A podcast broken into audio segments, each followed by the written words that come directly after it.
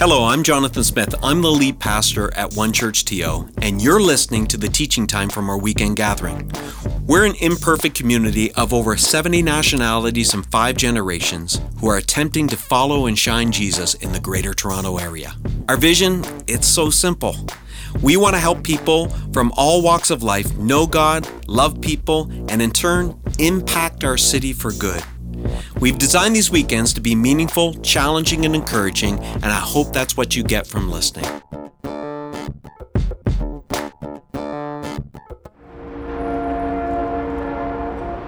One, two, three, and. So come on, people, come on. Come on, people, hoo. Come on, people, come on. Ooh, yeah. Come on, people, come on. Come on, people, hoo. Come on, people, come on. Oh, yeah, yeah, yeah. People get ready for the train to Jordan.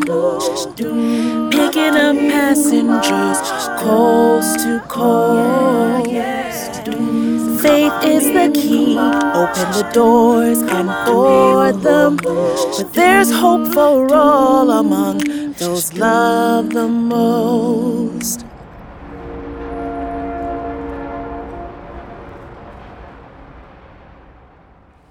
Oh, I wish I could sing like Natalie. You know, people get ready.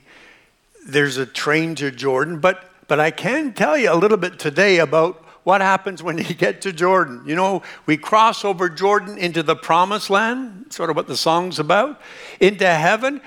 Death is what's necessary before we go into the afterlife. And so I want to talk to you today about getting ready for five minutes after you die.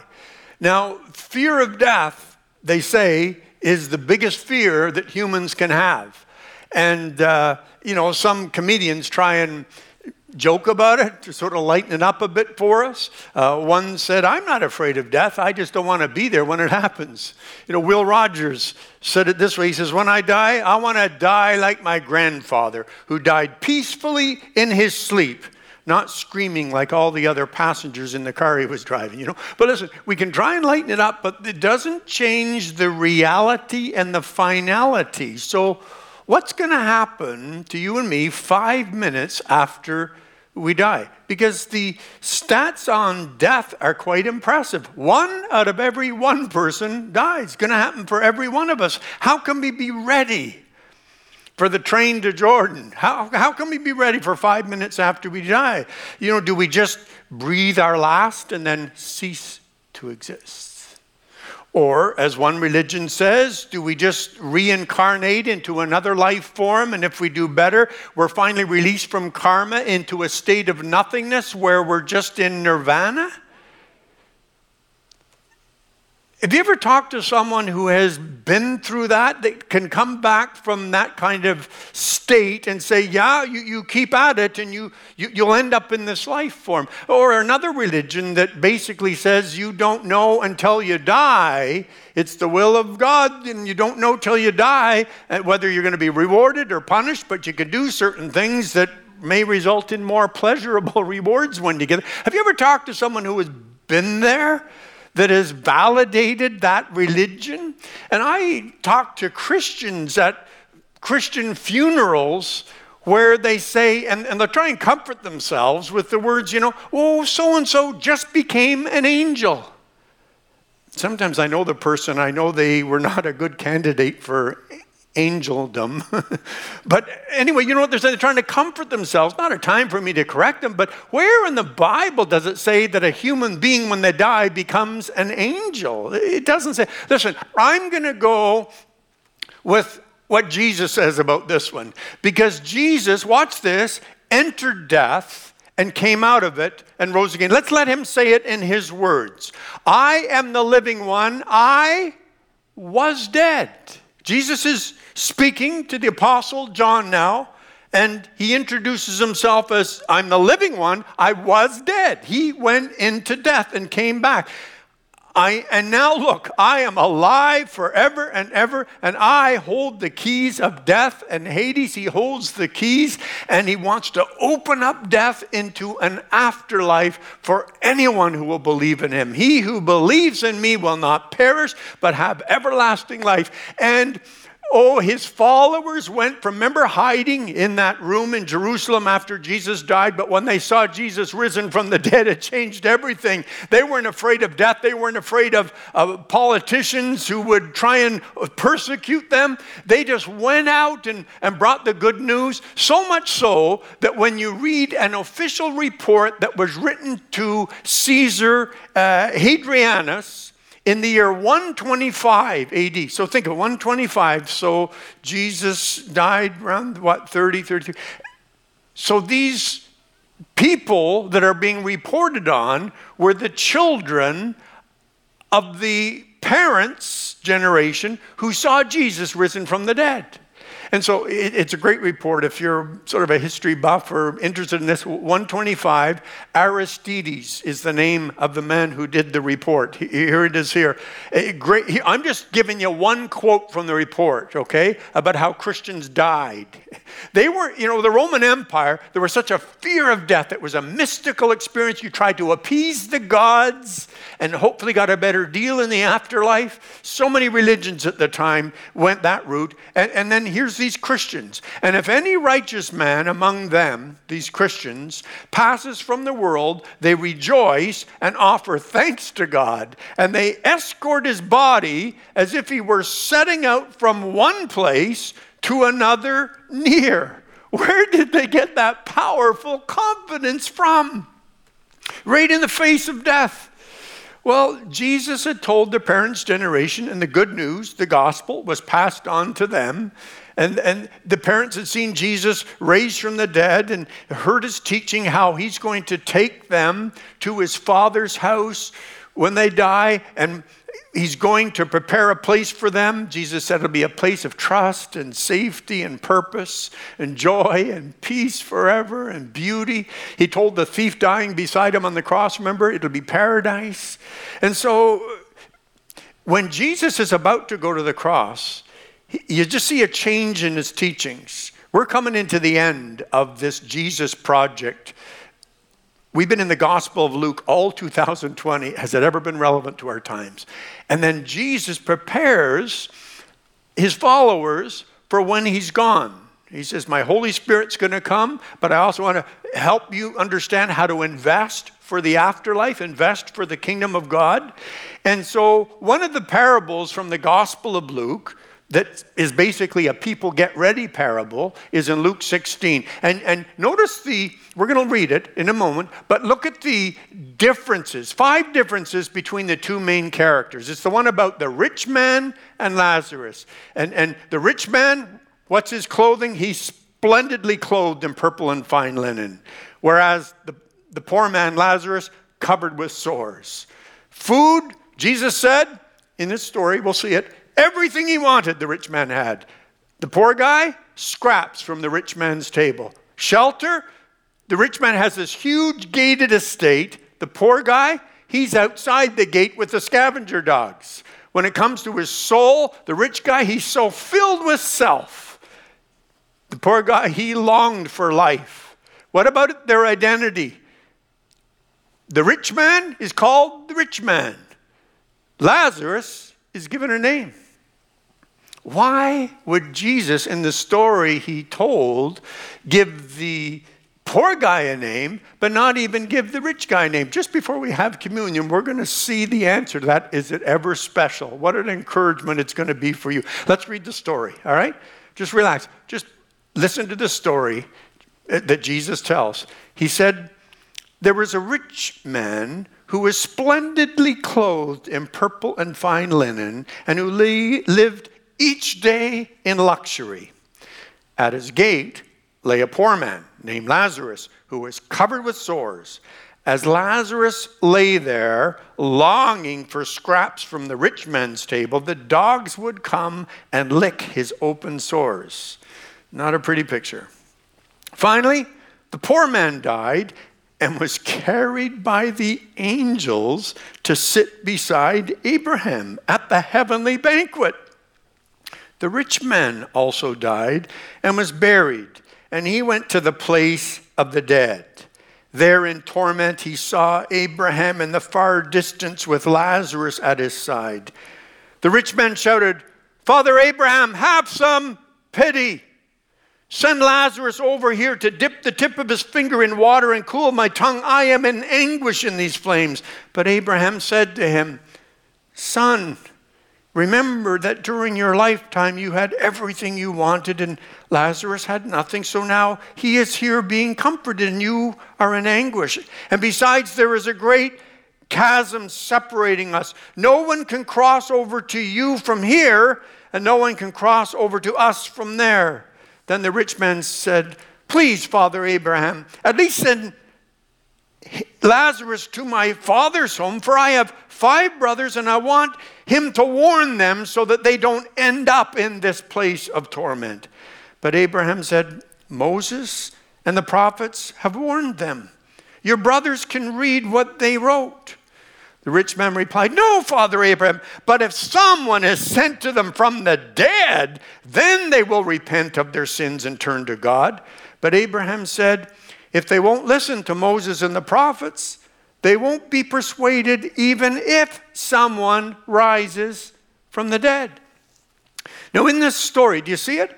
Jesus is telling us there's three ways to be ready for five minutes after we die. Here's the first one be ready to experience what your heart longed for on earth. What your heart longed for. Be ready to experience what your heart longed for on earth. What did the rich man's heart long for? To put it in one word, self. Selfishness characterized him. He, he, lived for himself. There's no space for God or for anyone who couldn't do something for him. So, in the afterlife, watch this what did he get? An extension of himself, just more self. Notice the requests he makes in the afterlife. It's still about himself. He's saying, Abraham, can I get you to get Lazarus to run an errand for me?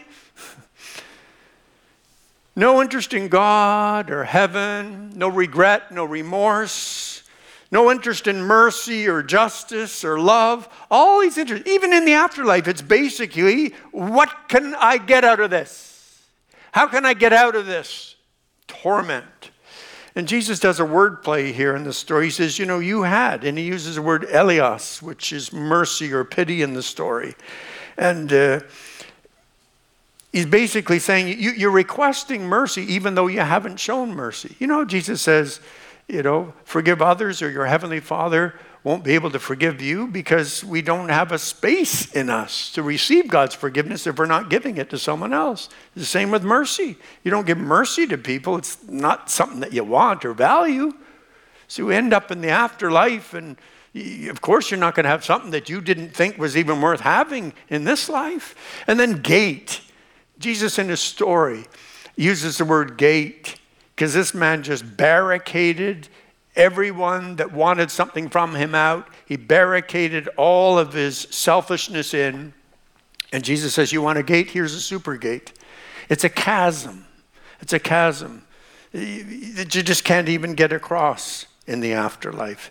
And then, but he does say brothers, right? Send someone to my brothers. Send Lazarus to my brothers. So you start to see a glimmer of hope. You think, oh, good. At least the rich guy's finally concerned for someone other than himself until you look under the hood. You look a little deeper and you see that the request that he makes regarding his brothers is what? That they'll be able to be right with God? No, so they won't end up in this place. The rich dude just, all he cares about is an escape from hell. His motivation is again selfishness. About 20 years ago, a number of us in this church were part of a drama outreach called Heaven's Gates and Hell's Flames, hoping it would awaken people to the reality of eternity and how they'll be accountable in this life for what they did. And there are, there's an outcome to it.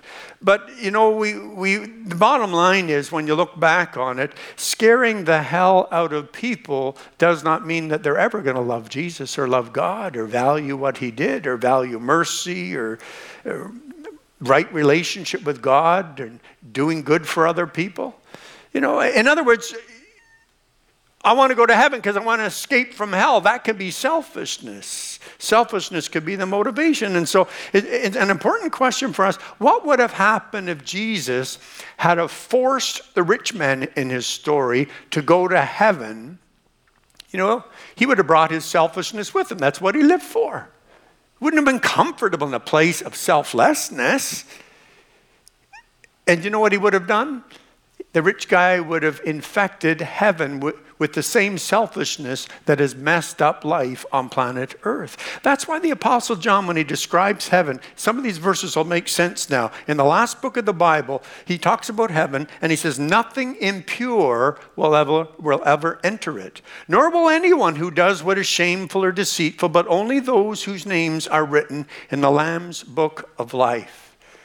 So you just see people that are sort of frozen in their selfishness and of course, that selfishness can't come in or it'll mess up heaven. It's those that have humbled themselves and said, Jesus, I turn from my selfishness to you, the Lamb of God, who died to take away from my sin, take away what would be the barrier between me and God and stop me from going to heaven. I want to go into heaven cleansed and as a follower of Jesus. Now, and so you can understand why the Apostle John said, you know, if you're choosing to be selfish with your life, he basically says it this way in that last book of the Bible. He says, Let the one who does wrong continue to do wrong. Let the vile person continue to be vile. Let the one who does right continue to do right. And let the holy person continue to be holy. Notice it's a continuation in the afterlife of who we choose to become on earth. Do you see it? Be ready to experience what your heart really longed for on earth. And then Jesus says, Be ready for something else. He says, Be ready to be accountable for what you did with what you had. What you did with what you had to work with when you're on earth. Because we all have different starting points when it comes to love in our families and uh, financial disparity, injustices of life. We're, we all start out with, with, with uh, such situations that, you know, so, so basically, what we did with what we had on earth. Can you imagine? the good that the rich guy could have done for people, not just the Lazarus outside his gate, but could have done for people in his generation with his riches that he could have done, like Abraham. And Abraham is in Jesus' story. And Abraham was a rich, rich, rich man, but he was also generous with his riches. You read Genesis, it talks about Abraham tithing on his income, taking a tenth of his income and giving it to people of, of faith, his spiritual leadership in Genesis. He, he was even generous with that nuisance nephew Lot that he had. Do you have any of those kind of people in your family? And he was generous. He, just like Job in the Old Testament was so rich, and there was none like him in terms of his walk with God. In the New Testament, you have Zacchaeus who was rich. You have Lydia, the businesswoman in the fashion industry that financed the, uh, the Philippian church, the first church in Philippi, Greece. And so you have rich people, but they use their riches as a tool to advance the good news about God to other people and to provide food, clothing, and shelter for those that were in need. And so the point in the story is not about having riches. How many have ever met someone, they don't have a whole lot, and are they ever stingy with what they have? They're not generous, and they're so resentful of anyone that has money. And you, you can have rich people that are like that too, very stingy and it's all for themselves. That's the dude in Jesus' story. But you can have rich people who are very generous who, who, who use what they have to give to others. It's not about what we have, it's what we did with what we had. You have little or a lot, you know? Uh, it's like the, the pastor that had a farmer in his congregation, and he was out visiting the farmer one day, and the farmer was complaining about this, complaining about that, the unfairnesses of life, and the difficulty of his job. And he, he said, You know, if I, if I had more money, then I'd be generous. And the pastor said, You mean if you had two farms, you would uh, sell one and, and use those funds to help others? And the farmer said, You bet I would. And then the, the pastor continued. He said, You mean if you had two barns, you would sell one and use those funds to help other? Oh, yeah, if I had two barns, I would certainly do that. And then the pastor continued. He said, If you had two pigs, would you sell one and you. Uh, and the farmer interrupted. He said, Pastor, he says, That's not fair. You know I have two pigs. You see, we can be generous with a little and generous with a lot. We can have a generous attitude. It's not about how much we have, it's what we do with what we have. And in Jesus' parable, get ready for this now. This is so absolutely precious. Jesus is telling his story here. How does Jesus have Abraham in his story refer to the rich man? You know, does he have him say, Hey, you selfish creep, what are you doing requesting something of Lazarus? Leave him alone. Haven't you bugged him enough in this? You, you were sort of negligent of him in, in your life. No, no, no. Listen to the word. Abraham says to the rich man, after he makes this selfish request, he says, Son, son. Why would Jesus have Abraham call this selfish rich guy son? Because Jesus wanted that rich guy in heaven with him. He, he, he, still loves him as much as he loved Lazarus. You see, some people will say, well, how can a loving God send anyone to hell? He doesn't. If people go to hell, it's because they, they have proven that they have no heart or longing for anything just, just their own way, their own thinking, their own beliefs. Think of all the ways that God puts roadblocks in our pathway to get us to turn to Him instead of going to an afterlife without Him. You know, first of all, creation, right? Creation. It, it makes known the glory of God.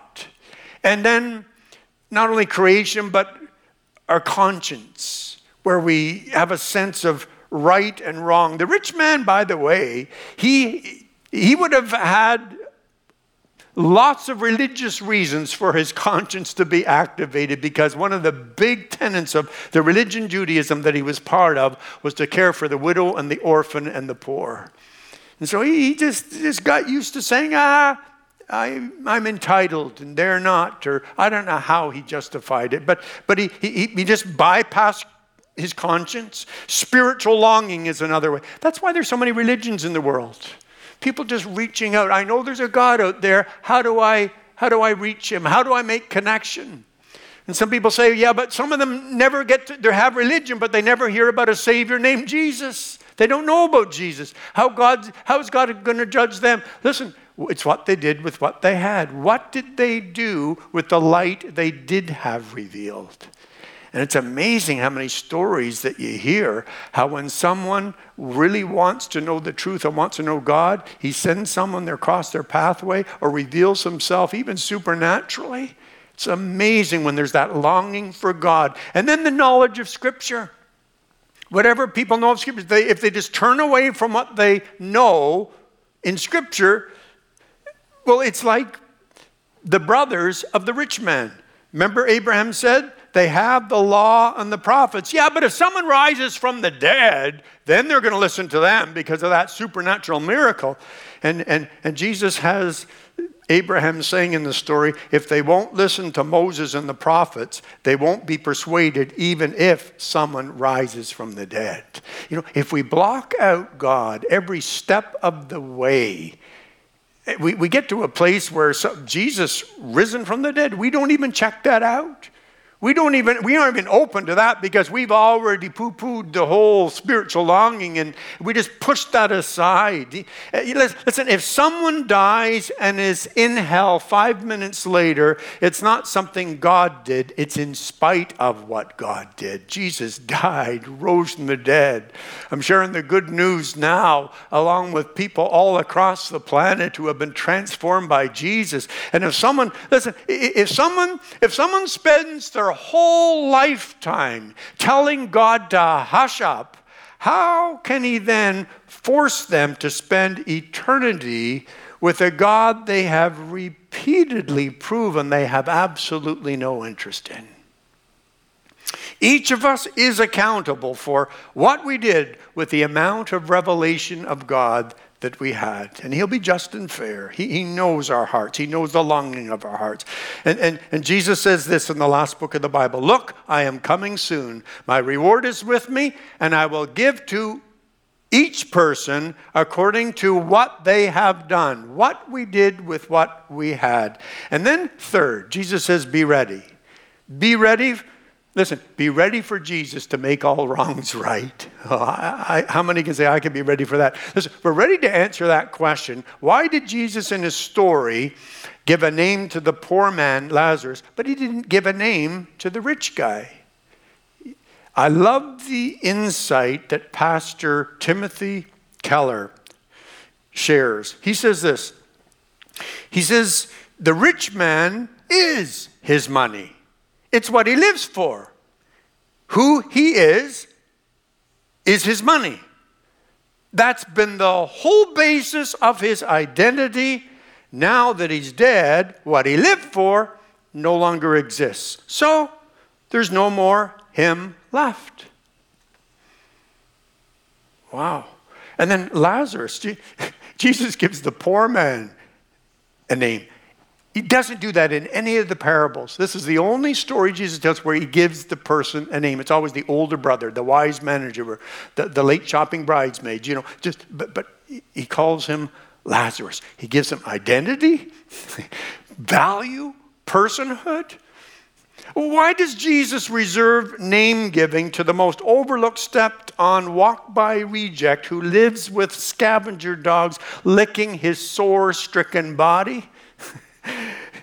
Listen, and not only does he give him a name, watch when he dies outside that gate, just a bypass piece of rubbish for most people.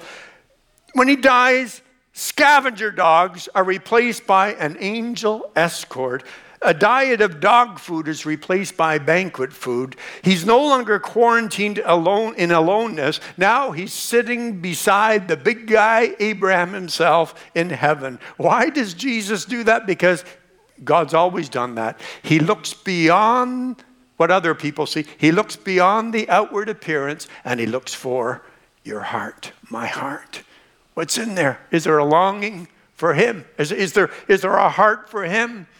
He, he gives a, a, name, and this, this, is, this is something that has helped me during this COVID time when I hear about the. how many found you can almost get numb to how many people are dying around the world, in Canada, in Ontario.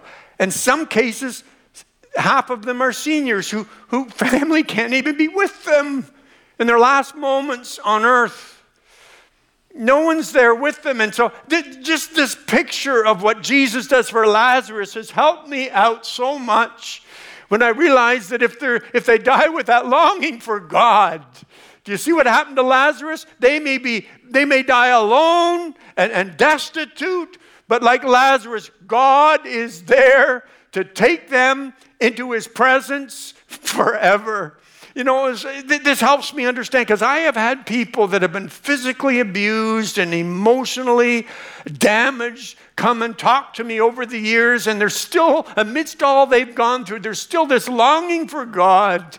And I am able to see it from the heart of Jesus telling this story here that he will say to those people, you know, whatever's happened to you, however other people have treated you, I will rescue you. And I love you and I value you. You know, we see people uh, in our culture today. How many know someone that has mental illness and it just traps them from doing what their heart wants to do. And, and they could do so much good, but they're just trapped by this mental illness. And I, I see Jesus coming to those people saying, I love you. And I see the person that's trapped inside that mental illness, and I will rescue you. And there's coming a day where I will make all the, the wrongs right. Oh, and then people that are disabled physically, and people walk by them and they become known only for their disability, or they're in poverty and people don't even see them. You know, why don't you do this? And they don't understand. Listen, Jesus will never bypass you, dear one. However isolated and lonely you are, even during this COVID season, Jesus says, I see you, I know you by name, and one day I am going to present you before my Father faultless. That means there'll be none of this damage, none of this brokenness, none of the results of sin in your life. I'll present you faultless before my Father as my loved one. Oh, I'm looking forward to five minutes after I die. I'm looking forward to five billion years after I die because we're going to be in the presence of Jesus forever.